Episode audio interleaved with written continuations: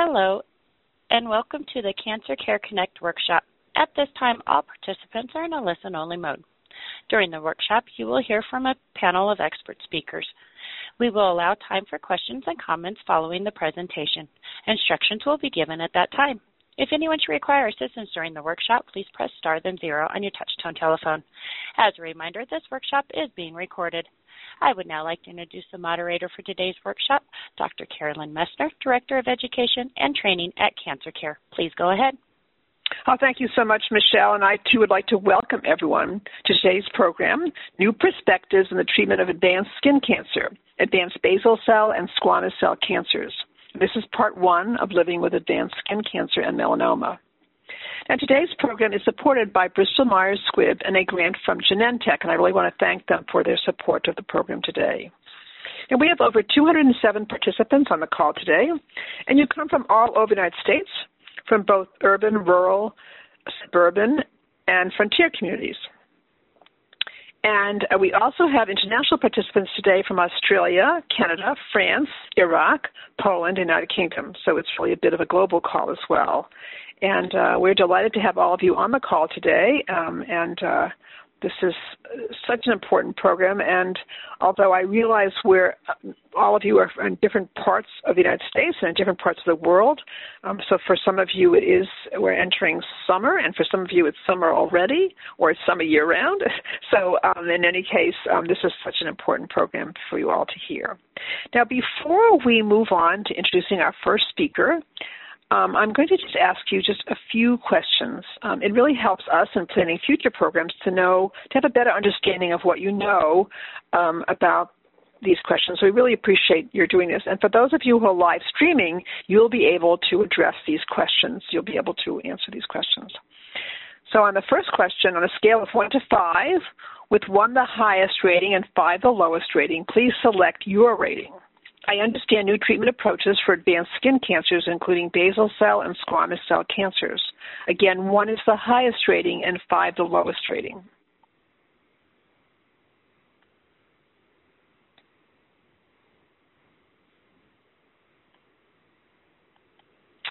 And the next question is I understand the emerging role of targeted treatments for advanced basal cell and squamous cell cancers. Again, one is the highest rating and five the lowest rating.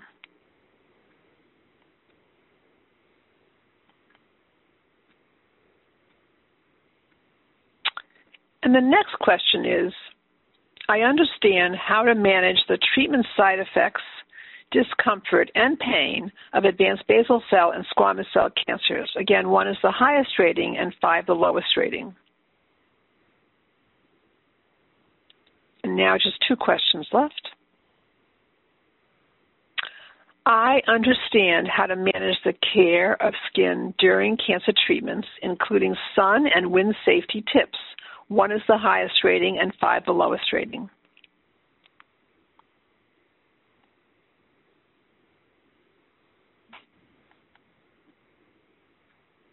And then this will be the last question. I understand the significance of clinical trials for advanced basal cell and squamous cell cancers. Again, one is the highest rating and five the lowest rating.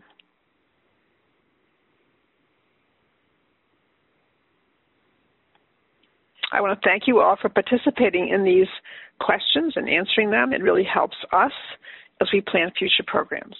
And now it's my great pleasure to introduce our first speaker. And our first speaker is Dr. Michael Wong. Dr. Wong is Professor of Medicine, Cutaneous Cancers, Medical Oncology, Executive Director, Integration and Program Development, Cancer Network, MD Anderson Cancer Center. And Dr. Wong will be addressing an overview of advanced, skin cancer, including basal cell and squamous cell cancers, new treatment approaches, emerging role of targeted therapy, clinical trial updates, managing treatment side effects, symptoms, discomfort, and pain, and the increasing role of telehealth and telemedicine appointments. It's really my great pleasure to introduce our first speaker and our, my esteemed colleague, Dr. Michael Wong. Thank you very much, Dr. Messner. It's my distinct pleasure and a great honor to be able to spend time with you all today to speak about uh, uh, the uh, skin cancers known as the non-melanoma skin cancers, namely basal cell carcinoma and squamous cell carcinomas of the skin. There's been some tremendous changes in this area over the past several years and really has resulted in a new way of thinking about these. So when I start the discussion, I always say, well, what's the difference between these cancers and why does it matter? So basal cell and squamous cell cancers of the skin come from different parts of the skin. As the most superficial layer, the, the part of the skin that gives rise to the ring around a bathtub, if you wish, the keratin that is on your skin, really is called the epidermis. And at the epidermis layer, which is the, the outside layer of the skin, uh, at the very base of it, closest to the inside of the body, is the basal layer.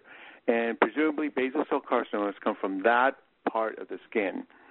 Squamous cell carcinomas come from the actual constituents that make the keratinized layers. These are the cells they're called squames because they have a flake-like appearance to them, a, a squashy flake-like appearance under a microscope, and they actually migrate to the top of the of the skin layer and become die off and become keratin, and then that's the stuff that covers your body. You can get cancers of both types of those layers. We believe that uh, that that part of the body, as it as you live through life, uh, uh, you know, and protects you from the outside world, can be affected by all things going on outside. And one of the um, big risk factors for developing these skin cancers is sun exposure. And we'll talk more about this in a minute, and Dr. Lacouture will touch upon this. In fact, uh, because it's one of the major instigators of skin, skin cancer, we've been becoming we've, be, we've become increasingly wise about how to be sun smart, and and he'll say a few words about that.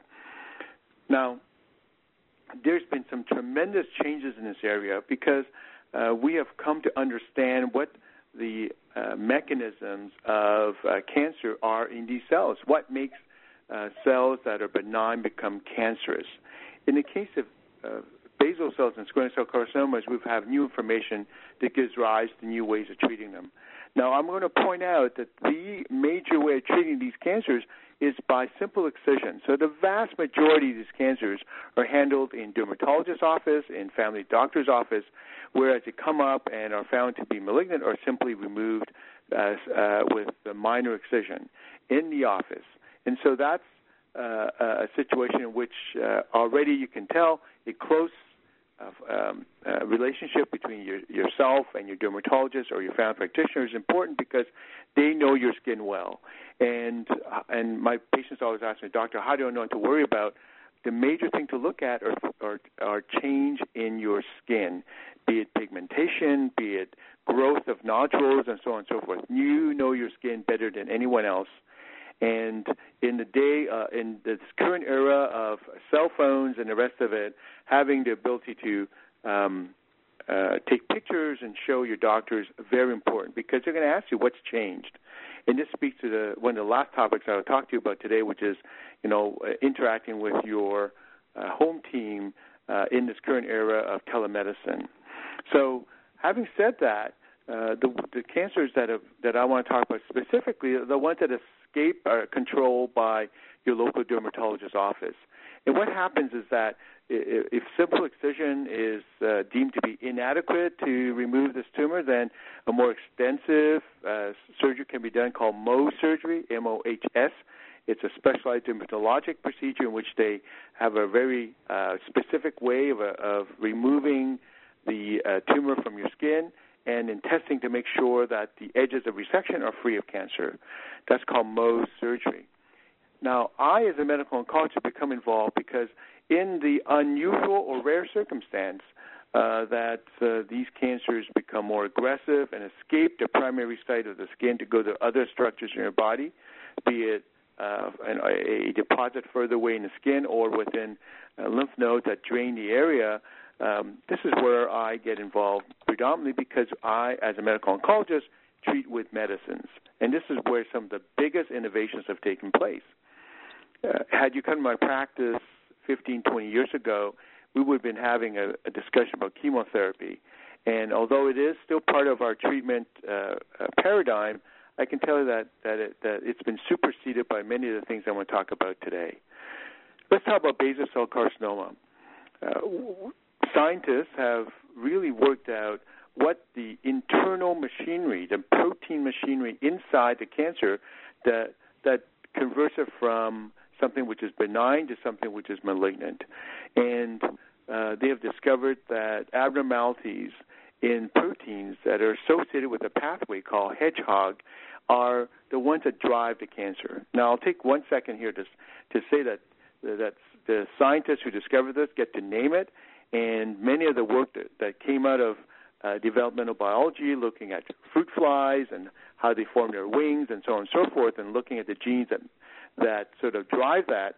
That's the kind of science that actually um, uh, became very, very important because we found out that the same genes that give rise to a certain shape of the wing of a fruit fly, in this case, it, it has a, a, a sort of um, a sawtooth appearance similar to a uh, hedgehog, um, and that's why they named it hedgehog uh, uh, pathway. That those same genes are involved in basal cell carcinoma, and from that came the knowledge that we've developed medicines that can stop this pathway from working and exerting its effect, well, then you can have significant effects on uh, on the basal cell cancers. And and so many years ago, clinical trials were done testing this uh, idea and proved to be successful. So now the use of these hedgehog inhibitors have become the frontline therapy for situations in which basal cell carcinoma have uh, uh, escaped the ability to be controlled by surgery, simple surgery alone, or even Mohs surgery. So, what are these things? Hedgehog inhibitors are pills that you take. These are medicines and pills that you take uh, on a regular, everyday basis. They go into your body, they get absorbed, they go to the cancer, and they stop this hedgehog uh, protein, the proteins in the hedgehog pathway, from working. Uh, they are uh, highly efficacious, and they're very specific. So I remind folks, these are not chemo. So you're not going to be sitting here with the chemotherapy side effects that we have come to uh, to to to uh, to understand uh, happen when you get these med- uh, get chemotherapy. However, they do have side effects. There's no such thing as medicines without side effects, and and and most of these have to do with uh, uh, things like uh, changing the way you taste. Uh, uh, they, they have imp- they have impact on uh, your joints, your muscles, and uh, even your hair. See some people have hair loss. It's important to realize that these are not permanent effects. These are effects that can uh, uh, wax and wane according to how your medicines are taken. And this is a good place to, to really point out that uh, that a good interaction, a good uh, communication pathway between you and your doctor, very important to uh, to really help manage these uh, side effects. And and by varying dose and schedule, you can really have impact on on the, the cancer and the quality of life of the person taking the medicine.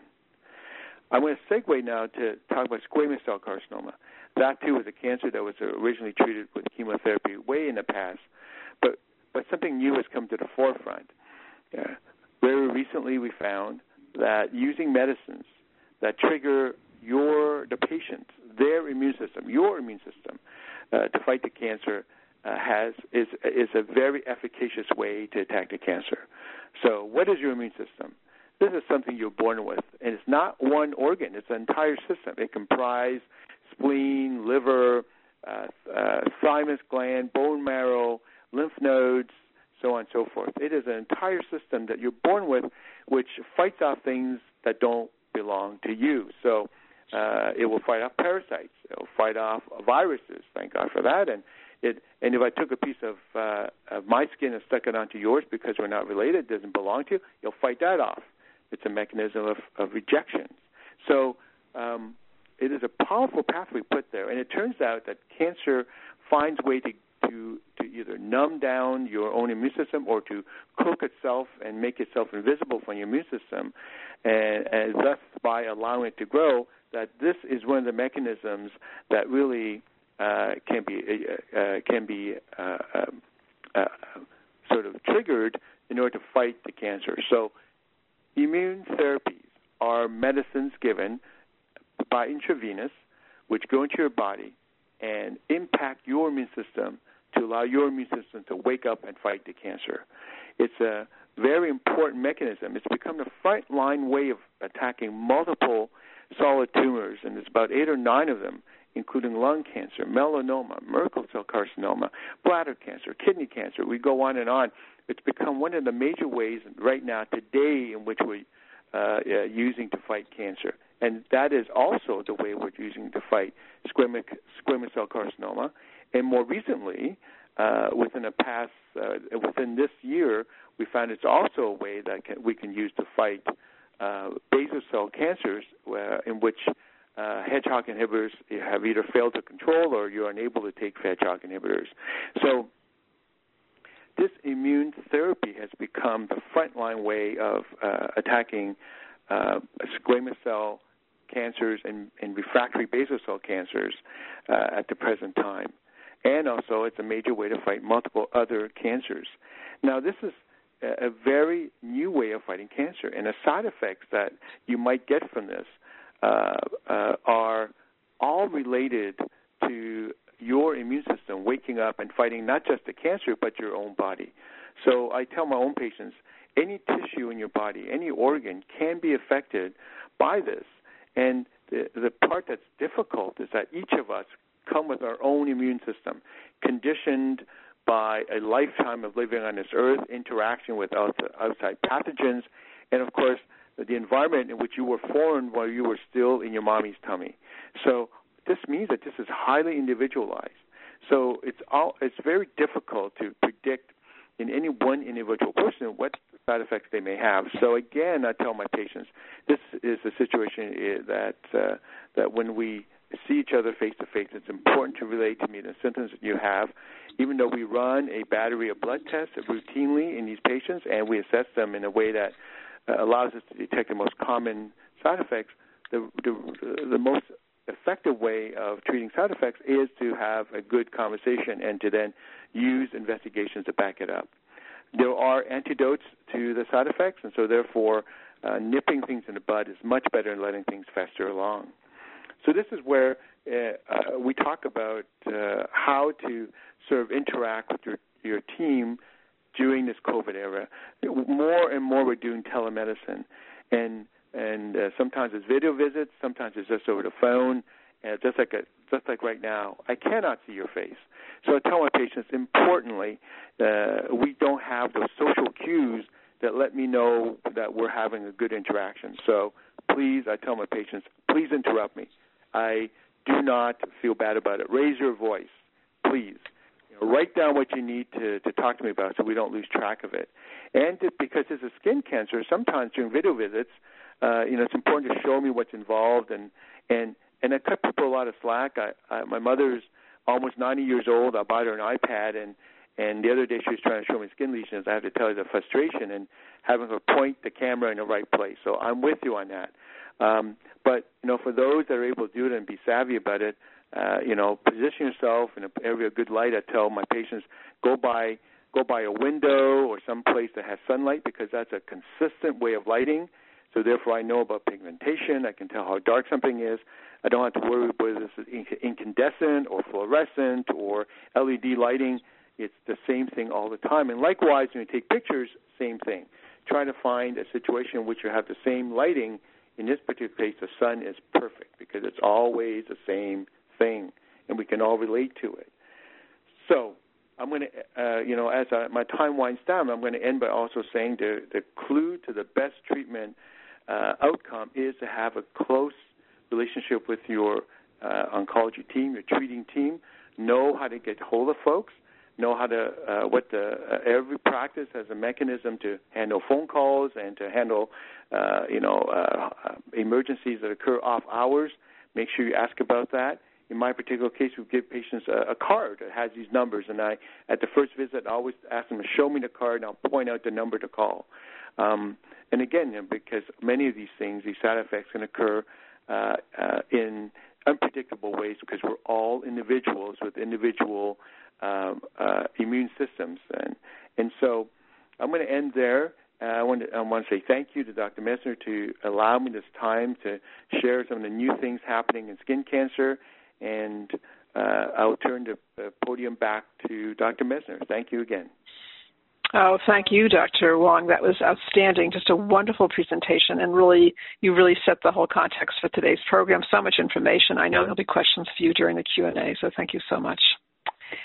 And our next speaker is Dr. Mario Lacouture. Dr. Lacouture is Director, Oncodermatology Program, Dermatology Service, Department of Medicine, Memorial Sloan Kettering Cancer Center, Professor of Dermatology, Weill Cornell Medicine.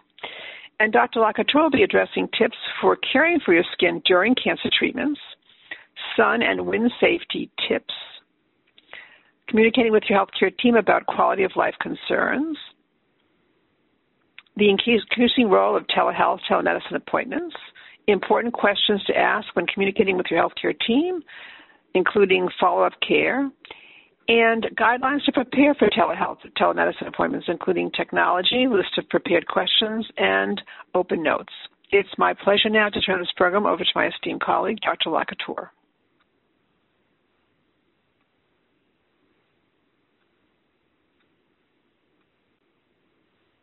Well, thank you very much, Carolyn. And I would also like to thank all of you on the call today.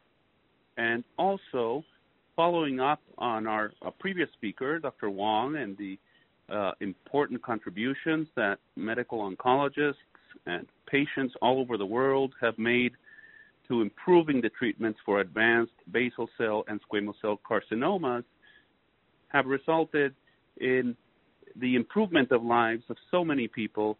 So it's important also to keep in mind that there are other factors during your treatment that also warrant important consideration. For example, it's important to ensure that since many of these treatments can affect your skin, hair, or nails, these are in the optimal health when you are starting and when you are staying on treatment. And there are several ways to do that, and most of which can be done by yourselves and your family. And they include, for example, the use of gentle, fragrance free detergents when you uh, wash your clothes, and also fragrance free soaps that you use in the shower. All of these will ensure that your skin barrier uh, is the least disrupted and is able to tolerate any effects that the medications that are given by your oncologist may have. In addition to that, keeping the skin well moisturized is key. Remember, your skin is not only the largest organ in your body, but it, it is also a barrier that protects you against microbes from the environment against ultraviolet radiation coming from the sun. So the importance of skin health will be reflected in the fact that any effect of the cancer medications on your skin will be minimized the healthier your skin is. So, moisturizing your skin at least twice a day after the shower and before you go to bed it is important to use a moisturizer that is devoid of fragrances or strong scents. Apply it liberally throughout your body. For those people that do not like to apply moisturizers over your body, there are now types of moisturizers that are available as sprays. So you can spray these, and it's very easy to apply and takes a minimum amount of time. When going outside, it's important if it's windy outside to protect yourself again with moisturizer and with clothing. And also, if it is sunny or you're going outside between the hours of 10 a.m. or 2 p.m., or if you're going out in the summertime, to protect your skin against the sun. As many of the medications that have resulted in these remarkable results in basal and squamous cell carcinomas may make your skin more sensitive to the sun. I would like to say, though, that we never recommend for anyone to stay inside and not enjoy times with their friends and family or hobbies because of a medication they are on, even if it's sunny outside. With proper protection, with the use of sun protective clothing that covers your arms and legs, a broad brimmed hat, the use of a sunscreen that has a sun protection factor of at least 30 applied every two hours or every hour if swimming or sweating on any exposed areas of your body should protect you to the degree that you can enjoy yourselves outside. We recommend sunscreens that contain either uh, uh, zinc or titanium, as these are minerals that protect you against all types of radiation coming from the sun. And importantly, the amount of sunscreen to be applied is the amount in a small cup that should cover your entire bodies.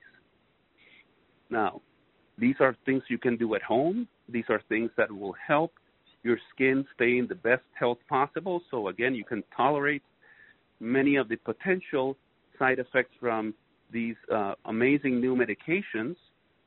And also, if any side effects do occur, they can be more easily managed. It is important to communicate with your healthcare team if you notice any changes in your skin in the form of a spot in your skin, in the form of a rash, a blister, a change in skin color when you are undergoing any of these treatments. another uh, important reminder when you see any of these things, now with um, many people having access to smartphones or telephones with a camera, is to take a picture of any skin change or any skin spot that you notice during your treatment so that you can later show this to your oncology care team. And along those lines, involve a family member. If you have spots that you cannot reach, they're on your back, or there are areas of your body that are difficult to reach. So they can take the pictures of those areas, perhaps in a, a more focused way, since they are able to uh, move a little bit further away from uh, from the area that uh, you would like to take the photo from. And once you have these pictures, it's important to keep them, but also it's important not to wait for your next appointment till, till you see your medical oncologist or your oncology team to show them those pictures, especially if any of these uh, changes in your skin are associated with itching or pain. So, any skin change that is associated with itching or pain should be immediately reported to your oncologist. There are many tools that your oncologist will have to treat any of these conditions. And also importantly, by treating it early, it will prevent any skin problem to progress to the degree where it may affect your ability to receive your treatment. And another important aspect is that even if there is something very small in your skin that may be only associated with a little bit of itch or a little bit of pain, over the course of a day it may not be as important. But over the course of a few weeks or a few months, then it will become even more annoying and problematic for you and probably more difficult to treat. So, what I like to say to patients is treat early whenever possible so that any skin condition does not progress to where it affects you, of course, which you are the most important in any of this, but also does not affect your oncologist's ability to uh, treat you with the anti-cancer medication that will be most beneficial. Now, seeing how things have changed over the past year and a half, we know that more and more people are using uh, uh, the telemedicine visits. So uh, these are uh, situations where you will communicate with your oncologist uh, in a form that is different from what you were used to. Not going to the office, but actually uh, having a phone call with your medical oncologist. And in some cases, these phone calls will involve a video type of setup. In other words, your oncologist will be able to see you through your phone or through your computer if you have a camera in your computer.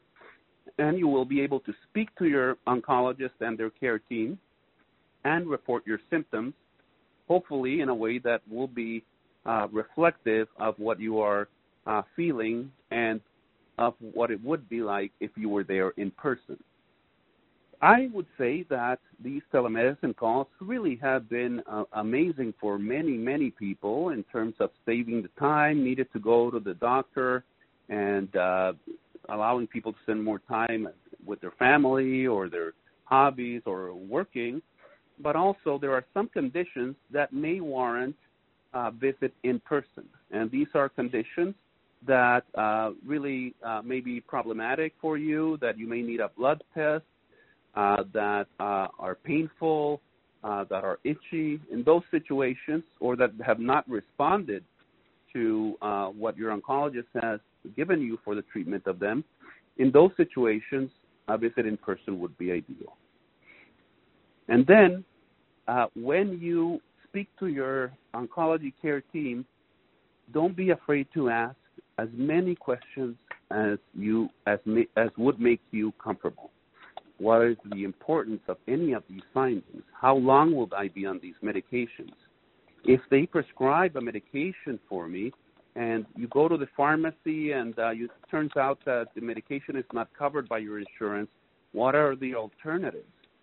And that is one of the um, probably the, one of the most important reasons for uh, patients calling us after we see them is that the medications may or may not be covered or the copays are too high in these cases, there are a number of resources that are available to lower the copay or to use an alternative medication that would be equivalent and that would help with the symptom or the problem that you may be having.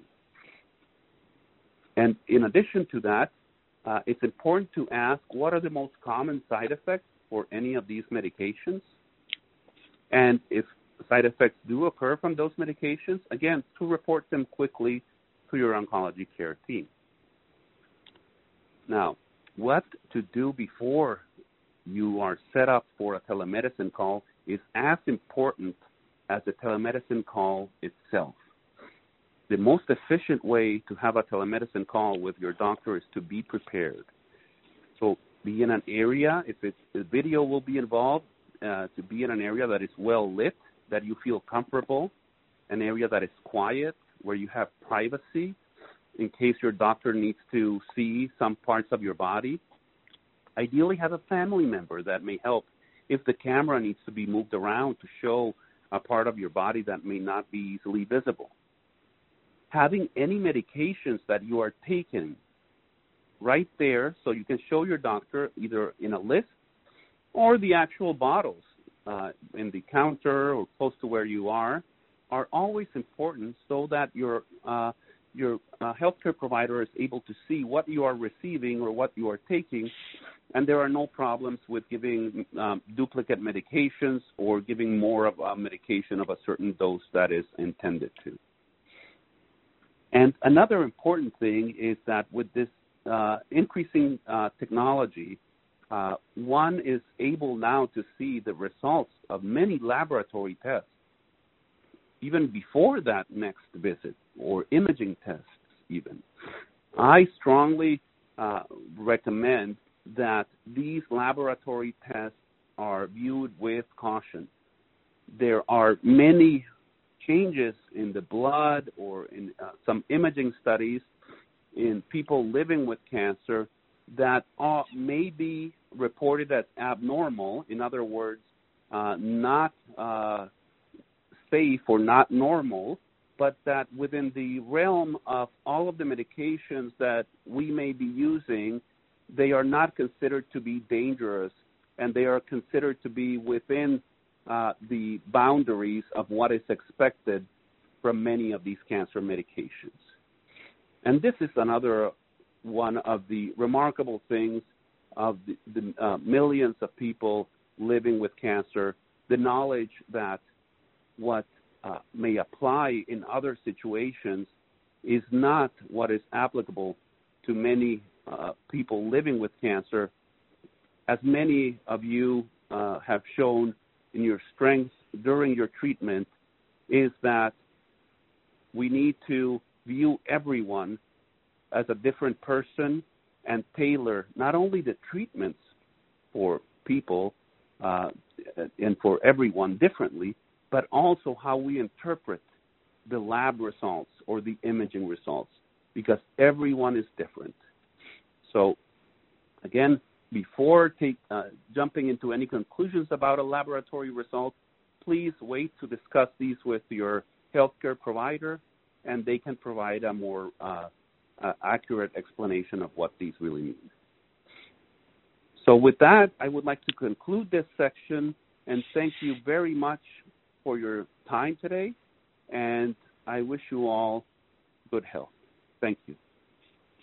Oh, thank you so much, Dr. Lacouture. That was really excellent and just very informative. A lot of really wonderful information for everybody, and I'm sure there'll be questions during the Q&A as well. Thank you. And um, before we move on, I just want to say a few words about Cancer Care Services. I'm Carolyn Messner. I'm Director of Education at Cancer Care. And I'm going to tell you a little bit about our free programs and services that you can access.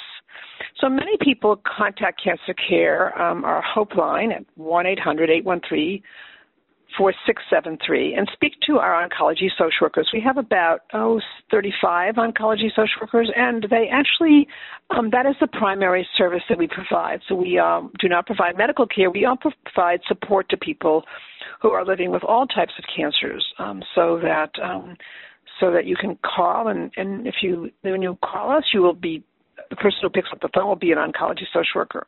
We also offer practical and financial assistance. Um, and um, we also have copay assistance, which will help with some of the costs of, of chemotherapy medications, and those medications can be very expensive. Um, we also um, offer uh, case management, which means if we don't have the resource you need to, to, we don't, we're not able to resolve your practical need that you're calling us about, we will virtually go with you to an organization that we think will be able to help, and we'll connect you and see if they can offer the service that you need. And we'll continue to do that until you get the service you need. So in other words, we won't just give you a list of places to call, we will actually take you there um, virtually. Um, so that, just to be aware of that. Um, and then we also offer online support groups, and those are wonderful because they're they occur um, they run 24 hours a day. It means that it's not it's not specific to the time zone you're in, um, and it they are many different topics. There are for older adults, younger adults, middle-aged adults, young adults, um, and young adults with all different adults with all different types of cancers so that um, you're able to access an online support group that meets your need. And we have online support groups also on specific types of cancers as well. So that's those are, that's just a great resource. People really appreciate that, and they're all moderated by an oncology social worker. And then we do offer these workshops that you're on right now, about 75 of them a year, and we also have many publications that we offer to you as well um, that you can access from our website. So I want to thank you for listening to this part. Now, before we take the Q&A, I'm going to ask you just a few questions. Um, um, um, and so and I appreciate for those of you who are live streaming that you will be able to um, participate in these questions. We, it'll help us to better plan programs going forward. So the first question is, as a result of what I learned in this workshop, I feel more confident about my knowledge of the new treatment approaches for advanced skin cancers, including basal cell and squamous cell cancers. Again, one is the highest rating and five the lowest rating. And again, those of you who are live streaming will be able to address these questions.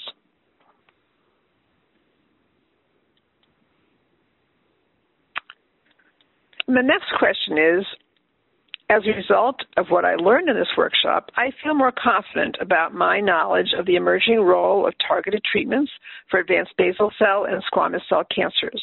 Again, one is the highest rating and five the lowest rating.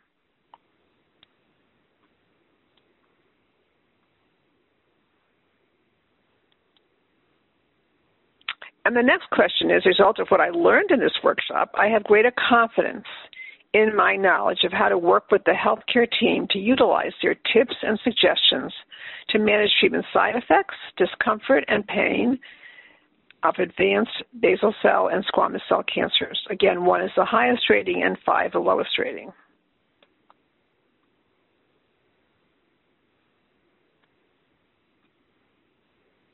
Now, just two more questions, and this is next one.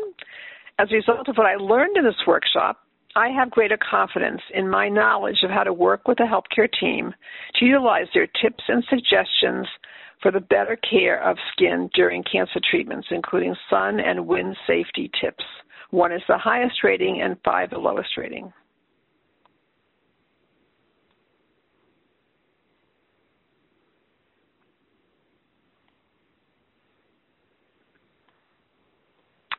And the last question is As a result of what I learned in this workshop, I have greater confidence in participating in clinical trials for advanced basal cell and squamous cell cancers. Again, one is the highest rating and five the lowest rating.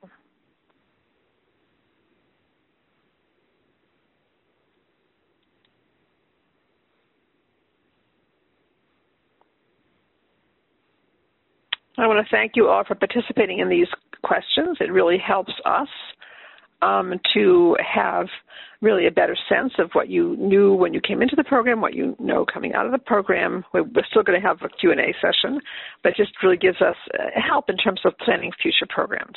And now we have time for questions. So I'm going to ask Michelle to bring our speakers on board, and we're going to try to take as many of your questions as possible. And Michelle will explain to you how to queue up for questions. Michelle? Thank you. Ladies and gentlemen, if you would like to ask a question, please press star then one on your touch-tone telephone. If your question has been answered or you wish to remove yourself from the queue, please press the pound key. Those of you on the web may submit questions by clicking Ask a Question. And I have a question in front of our online participants um, for Dr. Wong. I've heard that taking vitamin C can be good for pro- protecting our skin. Is this true? Should I be taking vitamin C? That's a great question, and and uh, it really speaks to a more broader question is that I'm asked by many patients is that what can I do personally to sort of modify my risk factors? And I'll get to that second one. Uh, specifically, the data on vitamin C uh, uh, is such that we don't. There's no real conclusive scientific evidence that vitamin C has a uh, impact on the uh, in the area of skin cancers. There's been a lot of work done uh, on vitamin C because uh, it does have antioxidant properties. But remember, uh, um, uh, when people tell you about a characteristic of a certain molecule like vitamin C, many of these works are done in uh, lab, lab settings with instruments that can measure changes in in sort of the characteristics and absorption of light, so on and so forth, but in very controlled conditions. And when we talk about supplements, remember they have to go into the body, they have to be ingested, they have to be metabolized, they have to be then absorbed in the body, then it goes to the liver, then it gets into the blood, then it has to go to a specific site of action, you know, be it at a tumor site, be it in the skin, and and I'm just pointing this out because it's been a very difficult area of research uh, because many things that we hear about don't really translate to what happens in real life. So the simple answer in vitamin C is to date, as of now, we don't have data that it does anything to modify risk. Um, to to I want to address a broader question in the next minute or so. I don't want to take up too much time because I know people have questions. People ask me what to do, or when I see new consultations in my office, I always end by saying, you know, look, your skin's already told you what it can do now. It can it can make cancers uh, uh, and this thing that happened here today that led you to my office didn't happen yesterday. It is a, a lifetime of exposure to to to to things that can give you risk, like sun. And many of these people don't always have a choice. Uh, they're, uh, they're agricultural workers, or, or they, or by nature of their um, of their work or by their recreation, find themselves in sun exposed areas. And and I think I tell folks this is a time in in in our in uh, in our lives that we have new information that tells us that excess sunlight is is can be harmful.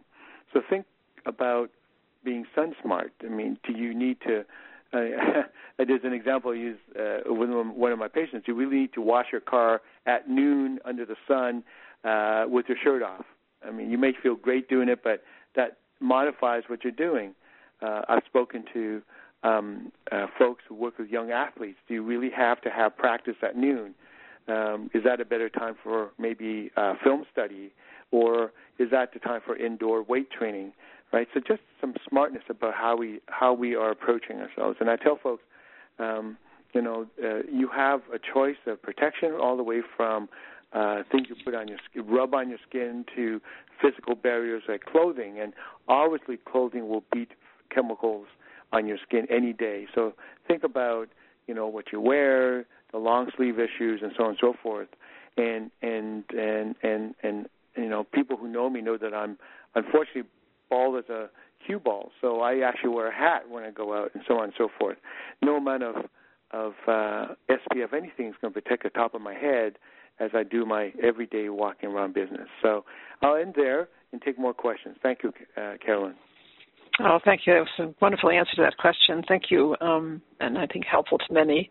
Um, and this person is a 39 year old and recently diagnosed with uh, um, squamous cell cancer. I have surgery scheduled. What happens long term after the surgery? Will I have recurrences? So, if you could address this in a general way um, for this uh, for this participant. Sure. So, um, so that's one of the things to talk to your dermatologist about, dermatologist about, because um, uh, skin doctors, the dermatologists, have a way of ranking your skin, and uh, and from ranking your skin as to the degree of uh, sun damage that's seen before, and the degree of sun damage reflects the amount of exposure you had before. So again, some of the things I said before about uh, being sun smart is important, but there are other risk factors that play into it as well. And and so what I uh, tell patients is, is that um, for folks that come into my practice and have major surgery and need major consideration of uh, of ancillary treatments even after surgery, I tell them um, one of the things we're going to do after surgery is to have a sit down and talk about risk, and then we're going to develop a risk mitigation plan, and th- this will be personalized to you. So everyone's uh, risk, as you know, is a function of all the things that have happened before, and also what the uh, what the person uh, what the pathologist sees under the microscope when they actually take out the skin lesion. So that actually comes into the risk equation.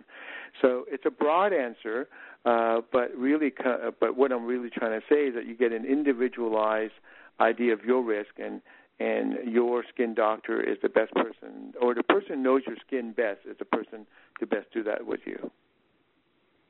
Excellent, thank you. Um, thanks very much. And um, question. Um, so this is a, a, question from one of our participants. Um, my doctor says that I have a pre-cancer on large areas of my skin, and he will do field therapy I've already had Mohs surgery on my arm.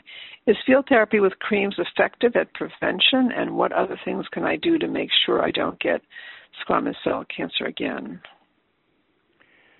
So, great question. This is going to be a general, general answer. Of course, yeah. No, it's a fantastic question because what it is is that uh, um, by the time you get to a situation where uh, you, you know you you have your skin cancer appear on your skin, I mean, that's a signal that, again, that the things that you've done up to that point has led up to this.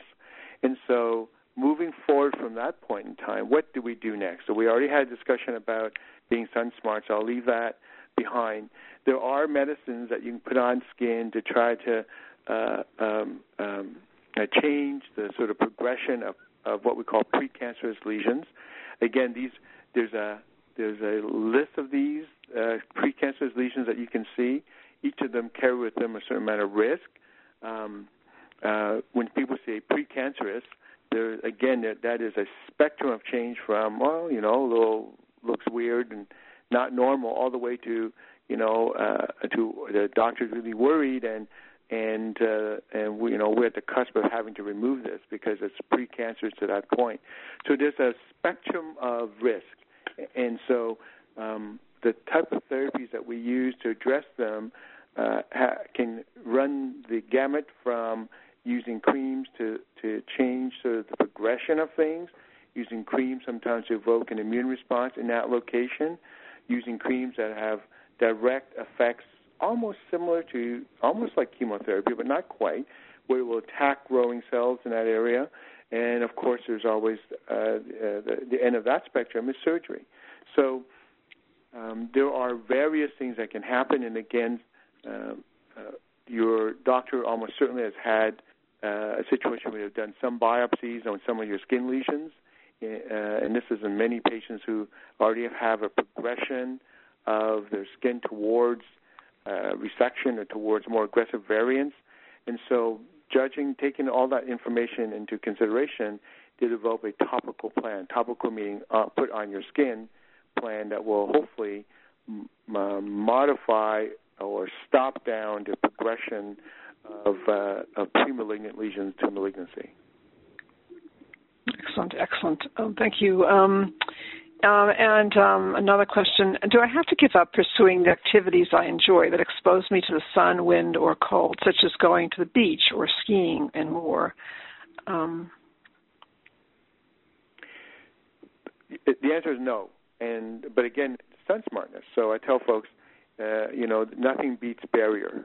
So if you're going to go out and go golfing, which is a common thing here, um, you know, uh, long sleeve shirts, high weaves that have that have very high SPF, uh, um, wide brim hats, sunglasses, uh, wearing um, long sort of uh, uh, uh, uh, pants as opposed to shorts. Again, you know, and modifying when you go out. You know, you go out at the he- beating heat of sun at noon versus an early morning or late evening tea time, right? So, um, modifying what you know how you do it when you do it. Um, you know, if you are uh, going to to uh, play tennis, right? Again, same sort of thinking involved. So, of course, uh, you don't get the same comfort level being totally sleeveless and the rest of it. But this is a uh, sort of a concession you make for the fact that your body's changed. It's already told you what it can do. Now, even the best of us can make mistakes. So, um, I go fishing with friends. I'm not a fisherman of any sort, but I go because I'm hanging out with my friends. And every couple of years, somebody arranges a trip. We go out on a boat and we do this thing. I just go out to hang with my friends, but I came back sunburned. I forgot that sun comes off the water and and hits you under your hat in your neck area. And uh, and I noticed when I went out, many of the fisher uh, uh, men that do this on a regular basis, or the commercial folks, all had bandanas and head coverings. They were covered up. Um, and so uh, that was a signal that they have already figured out that this is an important thing. I didn't know, and of course, you know, you have to be thoughtful about these things. So again, uh, I tell my patients this is not an indication that you must live in a dark cave, but rather an indication that you have to rethink what you've been doing. Your skin has already told you uh, uh, what the issue is. It's made of skin cancer. So from here on in, uh, uh, you're you're put on notice that you have to uh, make a change in your behavior and in your interaction with the sun. And and again, I'm going to end by saying this is not an indictment of of having to enjoy yourself outside, but to be smart about it. Excellent, excellent um, suggestions. So um, this um, sun smart is really wind smart. Really have to be that. that thank you. That's wonderful. And another question: um, um, How can I protect my skin from possible long-term toxicities of treatments? Well, that's interesting because um, uh, different treatments have different effects on the skin, obviously, and and in general, um, one of the things that can happen, people get a rash from medication. That's actually not restricted to cancer therapy, but any medicine can do that. Um, and some medicines, uh, especially in the treatment of melanoma, which we didn't just discuss today, can make your skin particularly photosensitive. So there's an educational component that has to do with uh, you and your healthcare team going through and discussing possible side effects. And one, one of the things I say to my patients is that here is uh, here's my expectation of what's going to happen. And that sets out two things. Number one is an information download as to what can happen, but more importantly, if something's happening which uh, we didn't talk about, maybe this is something else. And and again, this triggers that sort of uh, communication between uh, the patient and the medical uh, caregivers, right? So, um, uh, so part of that is education. The second thing is uh, many of the things we talk about uh, make the skin uh, sorry, uh, talked about today have to do with medicines that make the skin sensitive to sunlight. So that's something to again barrier for that. And if there are rashes that come up as a consequence, say, of immune therapy, and Dr. Lacouture uh, uh, sort of uh, uh, talked a little bit about this as well. There are medicines we have that can suppress that. We don't usually use them ahead of time because you don't want to give something you don't need. And uh, I always say every medicine has its own issues and own side effects. No such thing as a medicine without side effects. So uh, so we don't trigger uh, using these unless we have to. But there are creams that we have that can suppress or reduce the the, the, the rash you get with immunotherapy, for instance. So impossible to sort of talk about each individual circumstance and each individual drug and its interaction with skin. Uh, but more importantly, it's a question to ask. And the person asked before about doing activities, that's something to, to, to bring forth. This is you. This is your life. This is the things you like to do. So be uh, be be sure to bring it up with your healthcare team. I like to go fishing. What's you know what's what what do I need to know about this? I am an avid golfer. What do I need to know about this? So on and so forth. Excellent, thank you. Um, and a question for another question for you, Dr. Um, Wong. Um, could it could you talk about surgery as a treatment for facial basal cell cancer? Dr. Mesa, did you say surgery for for facial basal cell? Facial, yeah, basal cell cancer on the face, facial. Okay, so uh, the the surgery is a major way of handling skin cancers, basal, squame, or or even other skin cancers. Uh, the difference in face is that this is what we call a cosmetically elegant area. In other words, whenever we do surgery, one uh, the principle of care of getting rid of a cancer is let's make sure we get rid of it adequately, definitively. And, and what that really means is that if you understand the word cancer, cancer is actually from the Latin word for crab, which means that it extends little fingerlets of tumor cells away from the central palpable tumor area. So we know that it's not it's it's it's uh, uh, it's it's probably very wise to take more than you see uh, and can feel because we do know that there's extension of cancer outside. So in areas of the face, this is uh, a situation where uh, it can be as simple as a simple excision or in a place that's really elegant. Uh, there are places where cosmetically or close to critical structures, ears, eyes, nose, t- type of thing, you sometimes even need to bring in a team, and uh, it, which includes a plastic surgeon, um, uh, and uh, and head and neck surgeons and and and why because these are situations in which you need to really understand uh, where the tumor can go. So if this is here, where else could it be, and be be able to track this down? Because again, the principle of surgery, not just to remove what you see, but to remove the cancer in a definitive way, such that it does not become a problem for you again. Uh, and so uh, it, it is almost impossible to to give a specific answer to this because everybody's cancer on the face requires a a very individualistic approach. And again, this also may have to do with uh, uh, uh, the person's uh, skin and and how they heal and how they scar and and uh, and where to put you know the the incision lines. I've had patients that were done so elegantly that when I follow them up uh, over a long period of time, if I don't read the chart, I can't tell you what side of the face it was done on. You know, uh, uh, our plastic surgeons and dermatologists are so adept at doing this uh, that sometimes uh, after everything's healed up and the skin has come back to a normal thing, and remembering that scars take time to to mature and to heal, that in some of my patients, if I send a junior doctor in, I, I warn them read the chart because unless you you read the chart, you're not going to even know which side it was done on. So, um, uh, so the real answer is every case is uh, individualized to the situation at hand. Wow. Well, thank you very much, uh, you know, Dr. Le- Dr. Wong. That was really outstanding uh, answers to all these questions. A lot of questions here. There are many more, but you really, um, I want to thank those participants who asked such great questions. And I want to thank you as well. Um, uh, and you know, just these are just wonderful. So thank you so much, Dr. Wong, and um, and our participants as well. Um, and um, and I I recognize that there are many more of you in queue. We didn't get to answer all your questions. Uh, we answered a lot, but we probably could go on for another hour or so. So I'm going to address those of you who still have questions. So, for those of you who still have questions, let's think about this. For those of you who asked a question, for those of you who have a question yet to ask, and for those of you who thought of a question during the program, we want you to go back to your treating healthcare team.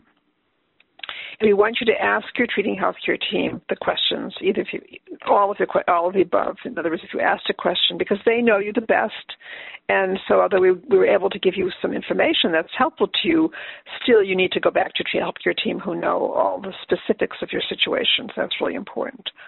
Um, and also, we will send you at the end of this program a SurveyMonkey evaluation. In the evaluation, there is an evaluation. We, of course, like you to complete that. But there also will be uh, resources for you to contact um, regarding um, you know, regarding some of these questions that you may have that might be helpful to you. There are um, organizations that really um, specialize in this area, and it might be helpful to you to have them as a resource to call, in addition to your healthcare team. We want you to go to, to resources. Um, so I know many of you like to go to the website and check out things and to Google, but we want to be sure you're going to places that have things up to date, like that means the same month and, and year it's very important, constantly being moderated and checked so the information you get is not a couple of years old, but actually very, very current. So that's very, very important. And um, so I'd like you to remember that. That's really important. And I'm hoping that what you've learned today will also help you to ask more informed questions of your healthcare team so that you've gathered some information that you can take back to your healthcare team in terms of how it applies to you. Um, also, um, I know that many of you are feeling, um, because of COVID, although throughout the country and globally, there are differences in what's happening right now. Many people feel more alone than usual. And um, I want you to now know that you are, and that's normal to feel alone. However, it is also available to all of you resources to contact when you are feeling that way, that there's someone you can talk to, whether it be a CancerCare or some other organization or your healthcare team, which consists of many people, that you have someone to talk to. And for those of you who want to access the service of CancerCare, please go ahead and contact us as well. Again, I want to thank you all for your participation today. You've been a great group, I have to say, just a great group and great questions and great speakers today. And I want to um, wish you all a very fine day. Thank you all. Ladies and gentlemen, thank you for participating. This concludes the workshop, and you may now disconnect. Everyone, have a great day.